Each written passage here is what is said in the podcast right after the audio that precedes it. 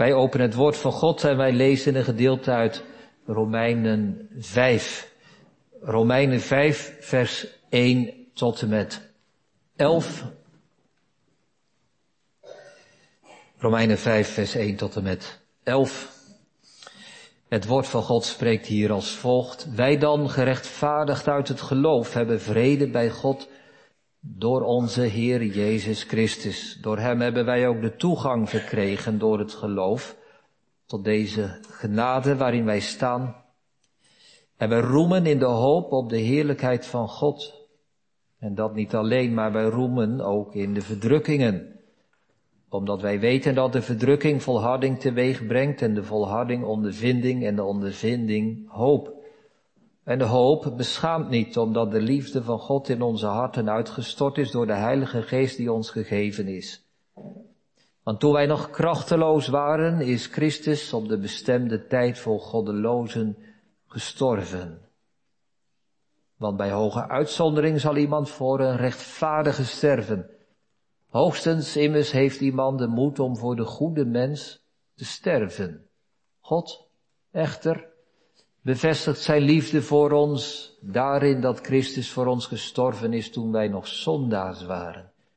Veel meer dan zullen wij, nu wij gerechtvaardigd zijn door zijn bloed, door hen behouden worden van de toorn. Want als wij toen wij vijanden waren met God verzoend zijn door de dood van zijn zoon, hoeveel te meer zullen wij behouden worden door zijn leven, omdat wij verzoend zijn. En dit niet alleen, maar we roemen ook in God door onze Heer Jezus Christus, door wie wij nu de verzoening ontvangen hebben. Tot zover de lezing uit de schrift. Ik was van plan gemeente om uh, deze tweede zondag na Pasen over uh, de opstanding te preken vanuit dit gedeelte. En dat ga ik ook doen vanmiddag. Uh, er wordt een vergelijking gemaakt. Eerst de dood van Christus en dan vers 9 en 10. Veel meer nog de opstanding. Maar goed, tegelijkertijd in dit gedeelte gaat het zo nadrukkelijk over de dood van Christus en de betekenis daarvan. Ik wilde dat niet overslaan. Vanmorgen gaat de preek over vers 8 de dood van Christus, de waarde daarvan. En dan vanmiddag over de opstanding van Christus, waarvan staat dat die nog veel meer betekenis heeft. Maar nu vanmorgen dus Romeinen 5 vers 8. God echter bevestigt zijn liefde voor ons daarin dat Christus voor ons gestorven is toen wij nog zondaars waren. Thema is tegenslag en toch niet moedeloos. De eerste gedachte, roemen in verdrukking. Die woorden staan in vers 3. Roemen in verdrukking. Ten tweede, voorafgaande liefde. Vers 8, God bevestigt zijn liefde daarin dat Christus voor ons gestorven is toen wij nog zondags waren. Dat ging vooraf aan ons geloof, aan onze bekering.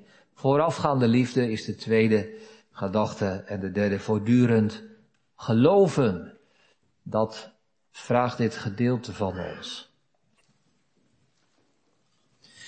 Tegenslag en toch niet moedeloos, het thema boven de preek. Roemen in verdrukking is daarbij onze eerste gedachte. Weet wat verwachten we van dit Bijbelgedeelte als we het lezen? Misschien zegt iemand, ja, ik heb eigenlijk graag een, uh, een preek over een geschiedenis over een gedeelte uit uh, evangelie of zo, een gelijkenis. Dat is toch altijd wat makkelijker en wat meer aansprekend dan die moeilijke stukken van Paulus. Paulus is altijd zo uh, theologisch. Allemaal van die moeilijke woorden erin. En zeker als we dit hoofdstuk lezen, Romeinen 5 is niet een eenvoudig hoofdstuk.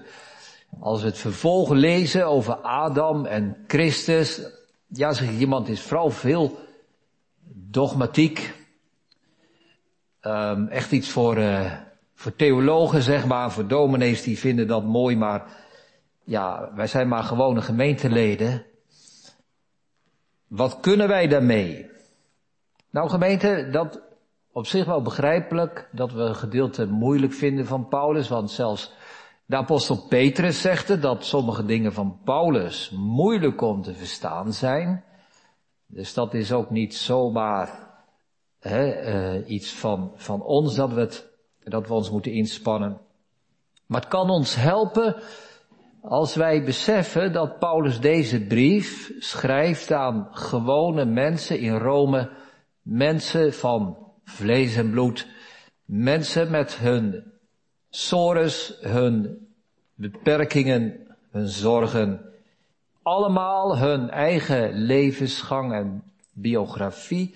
Er zijn daar in Rome zeker ook wel mensen die hoog opgeleid zijn, maar de meerderheid van de gemeente zal uit slaven hebben bestaan. Misschien waren ze analfabeet, ze konden niet lezen en schrijven, dus de brief moest worden voorgelezen. Eenvoudige mensen dus, maar bovenal mensen die zorgen en tegenslag, moeite genoeg hadden. Daar hoefden ze niet naar te zoeken. Let op dat woordje verdrukkingen in vers 3. De verdrukkingen. Wij roemen in de verdrukkingen. Verdrukkingen, dat zijn alle moeite en alle zorgen van het leven. We hoeven echt niet alleen aan geestelijke strijd te denken, aan geestelijke ervaringen.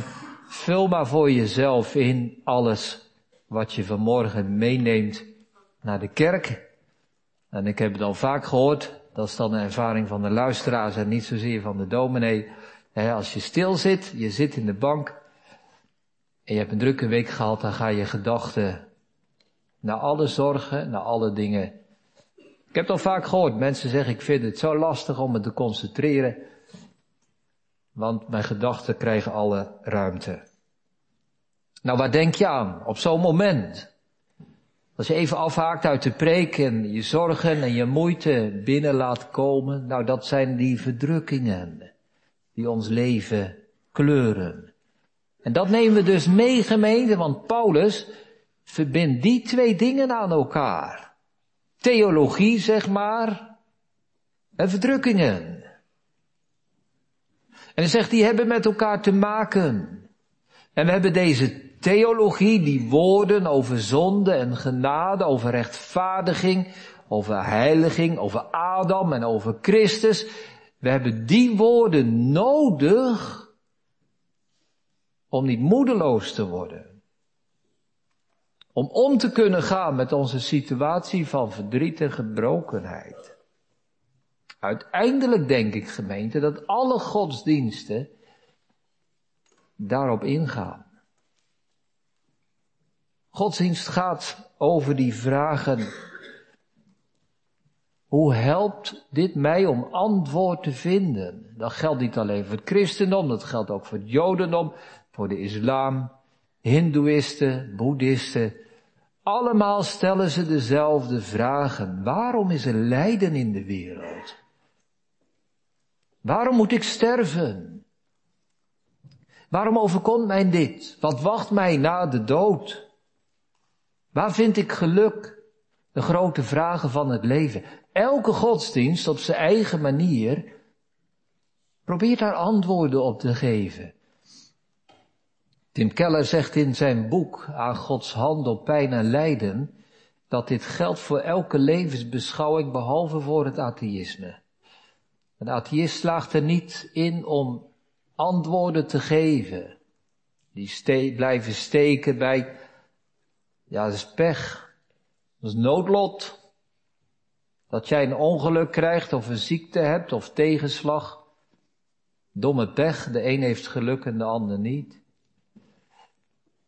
Maar dat, dat helpt mensen niet door het leven heen. De godsdiensten allemaal proberen om hun boodschap, hun theologie te verbinden aan die concrete vragen. Christendom ook, Paulus ook, hier in Romeinen 5. En ik dacht in de voorbereiding gemeente dat dat voor ons refo's, zeg maar, ook nog wel een aandachtspunt is. In hoeverre slagen wij daarin? Om de boodschap van zondag te verbinden aan het leven van maandag? Of wordt de boodschap van zondag maar een klein deeltje van ons leven? Daar hebben we zo onze eigen vragen. Daar houden we ons bezig met theologie. Daar gaat het om de rechtzinnigheid en de waarheid. Die moet worden veiliggesteld. Maar wat heb ik eraan in het leven van alle dag? Dat is goed gemeend om die vraag eens mee te nemen. Ik had pas nog een gesprek met een paar mensen, zestigers. Altijd kerkelijk geweest. Dominee zeiden ze, we weten het niet. We begrijpen het niet.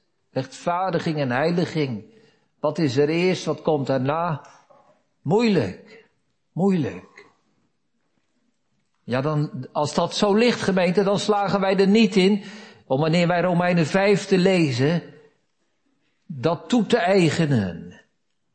Want dat is wat Paulus wil. Dat je zegt, op zondag heb ik een preek gehoord over de rechtvaardiging. En daarom kan ik het rouw en verdriet van maandag weer aan. Ik heb een preek gehoord over de dood van Christus. En daarom ben ik niet meer bang voor mijn eigen dood. Zo worden de verdrukkingen en de theologie samengevoegd. Dat zegt Paulus in vers 3. Wij roemen in de verdrukking, in de tegenslag, kunnen wij toch roemen. En dat woord roemen, dat betekent, de kanttekening zegt dat, trotseren. Je kunt er tegenop. Je houdt vol. Je overwint. Je kunt ze de baas zijn. Driemaal zegt Paulus dat woordje roemen. Vers 2, wij roemen in de hoop. Vers 3, wij roemen ook in de verdrukking. En vers 11, en dit niet alleen, maar wij roemen ook in God. Dat is een christen. Een christen roemt. Dus midden gemeente in dit dogmatische gedeelte geeft Paulus ons aanwijzingen. Hoe wij de neerslachtigheid en de somberheid, de wanhoop in ons leven kunnen voorkomen. En dat doet hij met een boodschap over de dood en opstanding van Christus. Ik las bij een oude schrijver een mooi voorbeeld. Simeon Ash, die is zo'n bekende puritein, maar die zegt, vergelijk je je innerlijk, je ziel nu eens met een schip. En dat schip dat vaart op het water en dat water is een beeld van alle zorgen. Nou, dat water gaat niet weg, het is er. Maar zegt hij, dat water wordt pas een probleem als het water in het schip komt. Als het maar buiten het schip blijft, is het eigenlijk niet eens zo erg, zegt hij, dat er heel veel water is. Maar zorg ervoor dat dat lijden niet jouw hart vervult en het schip laat zinken. We kunnen door de golven bewogen worden en toch niet ondergaan. En dan zegt deze puritein, het was niet verkeerd van Rachel dat zij weende over haar kinderen, die er niet meer waren. Maar het was wel verkeerd dat zij weigerde om zich te laten troosten. Daar hebben we de Bijbelse boodschap. En vanmorgen leg ik daar de nadruk op, gemeente, op die verbinding tussen verdrukking en de boodschap van de dood en opstanding van Christus. Geloven en roemen, dat hoort samen.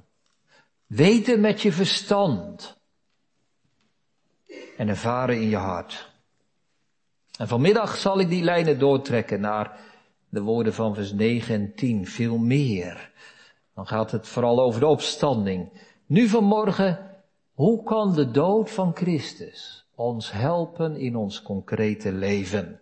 Laten we naar de tweede gedachte gaan, voorafgaande liefde. Wat zorgt er nu voor gemeente dat wij de verdrukking aankunnen? Dat wij roemen, zelfs als wij in verdrukkingen verkeren. Paulus zegt als je zeker bent van Gods liefde. Gods liefde. Die noemt hij meerdere keren. En dat herkennen we gemeente. We kunnen, we kunnen zoveel aan in het leven als wij weten dat iemand ons lief heeft. Floris Bakels heeft vroeger een boek geschreven, Nacht und Nebel. Dat is een Duitse titel, het boek is gewoon in het Nederlands geschreven, maar hij vertelt over zijn ervaringen in de concentratiekampen. in de Tweede Wereldoorlog. En keer op keer vertelt Floris Bakels over zijn vrouw, die van hem houdt en hij van haar. En hij schreef zijn brieven aan haar, al kon hij ze niet eens het kamp uitsmokkelen. Hij hield vol, hij kon het lijden aan. Waarom? Er was iemand die van hem hield. Zijn eigen vrouw. Hij dacht aan haar, hij droomde over haar. Ze hield van hem. Als ik weet dat iemand mij lief heeft, kan ik alles aan. Wel zegt Paulus hier, God heeft ons lief. De liefde van God, vers 5, de liefde van God. Gods liefde is in onze harten uitgestort. En vers 8, God bevestigt zijn liefde voor ons. In vers 1 noemt hij dat wij hebben vrede met God. Ja, zegt iemand, hoe weet ik dat? Of God mij lief heeft? Hier komt het verrassende antwoord, gemeente, van Romeinen 5. Hier komt het verrassende antwoord van Romeinen 5. Hoe weet ik of God mij lief heeft? Paulus zegt, kijk terug. Ja, hoe ver moet ik terugkijken in mijn leven? Nee, nee, niet terugkijken in je eigen leven. Nog verder terug. Kijk terug naar de dood van Christus. Daar zien wij dat God ons lief heeft. Toen wij nog nergens aan dachten, toen wij nog niet eens bestonden, toen wij onkundig waren, toen was God al bezig om ons te redden. Toen al had God ons lief. Toen, toen Christus stierf. Gods liefde gemeente wordt niet door mijzelf teweeggebracht, maar gaat aan, aan mijn leven vooraf. Om zeker te zijn van Gods liefde moet je terugkijken. Naar alles wat al gebeurd is. Niet naar wat er nog gebeuren moet, maar naar wat gebeurd is. Alles wat gedaan moest worden, is gedaan. Alles wat nodig is om zeker te zijn van Gods liefde, is er.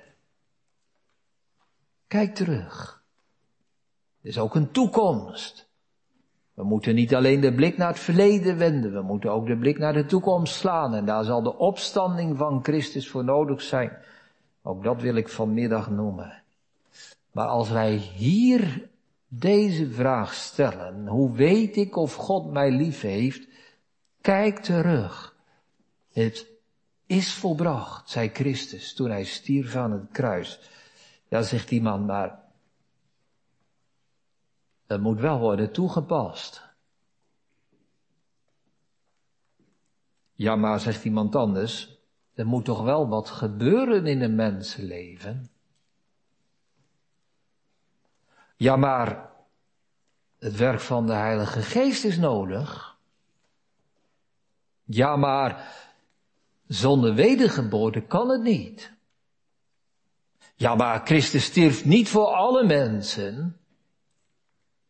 Ja, maar dominee, het lijkt wel alsof u de algemene verzoening leert als u het zo algemeen stelt. Ja, maar het gaat toch wel over vijanden en zondaren en goddelozen. Dat moet ik toch wel eerst ervaren hebben. Kortom, ja, maar het gaat zomaar niet. Ik heb ze geteld, acht keer ja maar. Mag ik gemeente ook een keer ja maar zeggen? Als we deze jama's in ons hart boven voelen komen, dan, dan draai ik het om. Eén jamaar. Ja. Maar zegt de Bijbel dit? Als je al deze jama's op voelt komen, laat ze maar boven komen hoor. Als je al die jama's ervaart, stel jezelf eens de vraag, ja maar, luister ik nu nog naar de tekst? Want luisteren naar Gods woord betekent niet gemeente, we lezen een stukje. We doen de Bijbel dicht of we schuiven hem aan de kant. En we gaan er wat over mediteren en nadenken. En er vallen ons wat gedachten in en we zien opeens een verband. We associëren wat. En dat is dan wat we in de Bijbel lezen. Luisteren naar het woord van God, gemeente, is je aan de tekst houden. Dat geldt voor u als hoorder, dat geldt ook voor mij als dominee. Hè? Ik kan u vertellen dat die verleiding er soms best wel is. Hè? Neem dit gedeelte. Ik hoef die acht jama's niet te verzinnen. Ze komen bij mij ook naar boven. Ja, maar dan dit en dat. En een dominee kan ook de neiging hebben om te denken, oeh, de hoorders zullen nu wel dit denken en dat denken en dan moet ik dus dit gaan zeggen en laat ik dat vertellen. Maar gemeente, ik doe het niet. Ik doe het niet, want dan houd ik mij niet meer aan die tekst. Al die acht jama's, of die tachtig als we ze bedenken, staan niet in de tekst. Paulus heeft ze niet genoemd. De Heilige Geest heeft hem niet zo geïnspireerd dat hij dat er allemaal bij staat. Pas op gemeente dat onze jama's niet gaan gelden als kritiek op de tekst. En misschien hebben we dan soms kritiek op de dominee. Maar stel jezelf maar eens die vraag. Heb je nu eigenlijk kritiek op de dominee? Of heb je kritiek op de tekst? Paulus noemt het hier allemaal niet.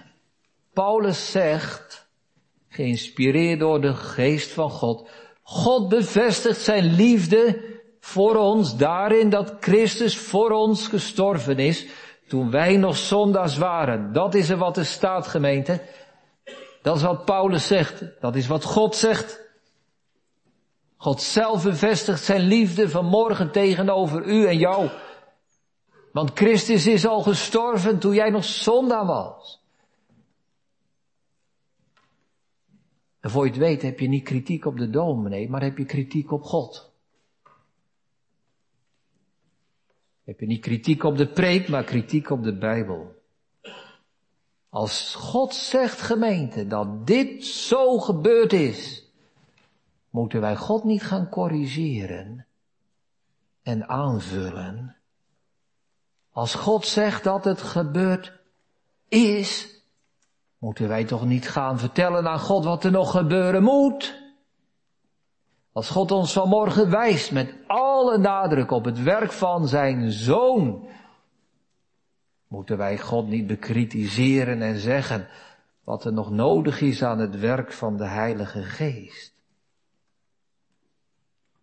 Luisteren naar de woorden. Nog erger dan dat gemeente, wat doen we eigenlijk hè, als we zo denken? Misschien zeggen we het niet eens hardop, al die jama's, maar van binnen denken we dat. Wel, we minimaliseren, we maken die liefde van God klein. Als God zegt dat Hij zijn liefde bevestigt in de dood van zijn zoon. Als God de wereld zo lief heeft gehad dat Hij zijn enige geboren zoon in de dood gegeven heeft. Wat zeggen wij als we daar kritiek op hebben? Dan zeggen wij, hou je vast, ja, maar dat is geen echte liefde. Dat is wel goed, dat is wel mooi, dat is wel nodig. Maar het gaat om de wedergeboorte. Het gaat om dit, het gaat om dat. Wat zijn we dan aan het doen, gemeente? De profeet Jesaja heeft al in Jesaja 53 gezegd. Het behaagde God om zijn zoon te verbrijzelen. De puritein James Durham zegt, God heeft als het ware zijn oren toegesloten voor het gekerm van zijn eigen zoon omdat hij onze zaligheid nog meer lief had dan zijn eigen zoon. Dat zegt God hier. Hij bevestigt zijn liefde. En wat zeggen wij? Ja, maar het gaat toch wel om wat anders. God gaf zijn zoon over in de angst van de hel. In de verlatenheid aan het kruis. En wij zeggen, iedereen heeft het tegenwoordig over Jezus. Wel gemeente, tweede gedachte gaan we afsluiten. Houd je aan de tekst. Houd je aan de tekst. Lees wat er staat. God spreekt hier. God bevestigt zijn liefde voor ons daarin dat Christus voor ons gestorven is toen wij nog zondaars waren. God zegt het. God bevestigt het. Alles wat gebeuren moest, is gebeurd. De derde gedachte. Voortdurend geloven. Mag iedereen dan zeggen, Christus is voor mij gestorven? Komen alle mensen dan in de hemel? Komt het wel goed met iedereen? Nee, toch niet. Toch niet.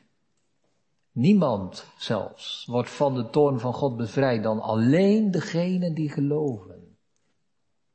Niemand ontvangt de liefde van God dan alleen degenen die geloven. Ja, zegt iemand, nu snap ik het helemaal niet meer. Nu raak ik helemaal de draad kwijt. Hier loop ik vast. U zegt eerst in de tweede gedachte dat God zijn liefde bevestigt voor ons. Dat het allemaal gebeurd is. En nu in de derde gedachte zegt u, ja, maar het gaat wel over het geloof. Hoe weet ik nu dat ik hoor bij die ons en bij die wij van vers 8? Hoe weet ik dat? Want alleen als dat waar is, weet ik van Gods liefde. Ja, gemeente, dat is het scharnierpunt van het geloof. Ik ga nog een puritein noemen, dat is de derde al bedenk ik. De derde puritein die ik in deze preek noem, Walter Marshall. Hij heeft een boek geschreven, Evangelische Heiligmaking. En hij verwijst naar Marcus 11, vers 23. Daar zegt Jezus, die tekst, dat wij een, tegen een berg kunnen zeggen, wordt opgeheven en in de zee geworpen en het zal gebeuren. Hij zegt, als je niet zal twijfelen in je hart, maar zult geloven wat je zegt dat gebeuren zal, dan zal het ook gebeuren wat je zegt. Dus Jezus zegt, je moet het wel geloven. En wat de Marshall zegt, dat is, Jezus gebruikt een wondergeloof, want het is overduidelijk een wonder, toch? Als je een berg op kan tillen en in de zee gooit. Hij zegt het is een wondergeloof, maar Jezus gebruikt dit stukje van het wondergeloof om toe te lichten wat het echte geloof is. Je moet er wel in geloven. En zegt Marshall er dan bij, hij zegt stel dat je naar een of andere kwakzalver gaat, of misschien wel een waarzegger, en je komt daar, die persoon belooft jou om de toekomst te voorspellen. Die persoon die zegt jou, ik kan jou genezen. Maar, zegt zo'n dokter, of zo'n namaakdokter er dan bij, mijn behandeling werkt alleen als jij erin gelooft. Wel, zegt Marshall, dat is nu precies het kenmerk wat Jezus daar in Marcus 11, vers 23 eruit haalt. En zegt wat er ook fout is aan het geloof, maar dit is er goed aan. Je moet er wel zelf in geloven. Wel gemeente, daar komen die dingen samen. Je moet er wel in geloven. Dat wat hier staat waar is. Voor jou. Er is geen zekerheid, ik kan het dus ook zo zeggen. Er is geen zekerheid voorafgaande aan het geloven. Er is zekerheid in het geloven. God zegt wat wij behoren te geloven, wat wij mogen geloven. Het staat zwart op wit in Romeinen 5 vers 8. God bevestigt zijn liefde voor ons. Daarin dat Christus voor ons gestorven is. Toen wij nog zondaars waren. Dat is wat je gaat geloven. Je mag geloven. Maar je moet er wel in geloven. als je dat niet doet. Dan is het voor jou niet waar. En hier moeten wij gemeente voortdurend in geloven. Dat is de derde gedachte. Voortdurend geloven. Telkens weer. We hebben in het gebed voor de dienst gebeden dat nieuwe en oude dingen mogen worden genoemd. Ik heb ook gevraagd dat oude dingen, bekende dingen, weer meegaan. Misschien ken je de tekst wel uit je hoofd. Romeinen 5 vers 8. Misschien wist je al lang wat wij leren over de dood van Christus en de betekenis daarvan. Misschien heb je het al op de lagere school gehoord, geleerd in de catechismus. Wel gemeente, dan is er misschien niet zoveel nieuwe kennis vanmorgen. Maar ik hoop wel dat er voortdurend geloven mag zijn. Weet u nog die eerste gedachte? Die verbinding met de verdrukking en de moeite. De roemen in de verdrukking. Dus dat die oude bekende woorden van Romeinen 5 weer nieuwe kracht krijgen. Dat je opnieuw geraakt wordt. Opnieuw bewogen wordt. Onder die liefde van God. Die zo groot is. En die zo vast is. En die zo onveranderlijk is als het verleden. En die zo vast is als het helsfeit van Goede Vrijdag. Deze woorden gemeente helpen alleen in de verdrukking als je ze gelooft. Als je alleen je vertrouwen erop stelt en zegt ja, God heeft mij lief. En ik kom door die verdrukking heen en ik trotseer alles.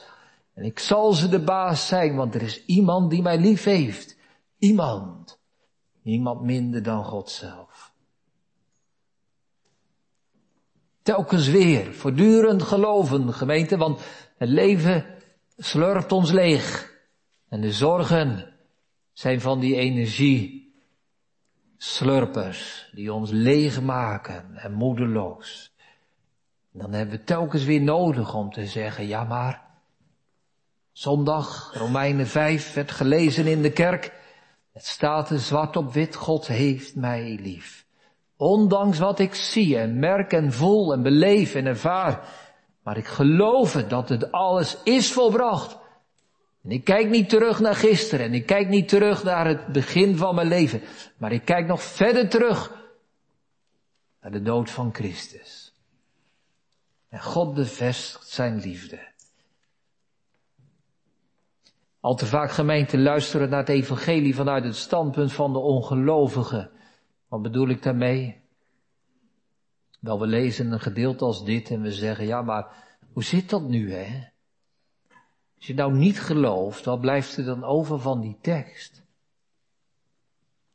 Als je nou niet bekeerd bent, wat heb je dan aan die tekst? Als je nu niet uitverkoren bent, hoe zit het dan? Moeilijke vragen. Hoe weet ik of Christus voor mij gestorven is als ik niet durf te geloven? Moeilijke vragen, verkeerde vragen. Verkeerde vragen, gemeente. Je kunt er vast in blijven zitten de rest van je leven. Die teksten die vragen om geloof. Dat is net als met een politieke partij. Laten we vanuit gaan dat er een goede politieke partij is. Er zijn er ook die loze beloften hebben, maar als er nu een partij is, gemeente, die belooft dat de belastingen omlaag gaan, dat er meer veiligheid komt. Onderwijs krijgt aandacht, de zorg wordt verbeterd, enzovoort. En je hoort al die mooie beloften. Stel je voor dat je zegt, dat klinkt wel goed, maar ik zal eerst maar even afwachten tot ze echt in de regering zijn en groot genoeg zijn en dan ga ik wel op ze stemmen. Ja, dan komt er natuurlijk niks van terecht. Je moet in die belofte geloven voordat ze dat kunnen gaan verwezenlijken.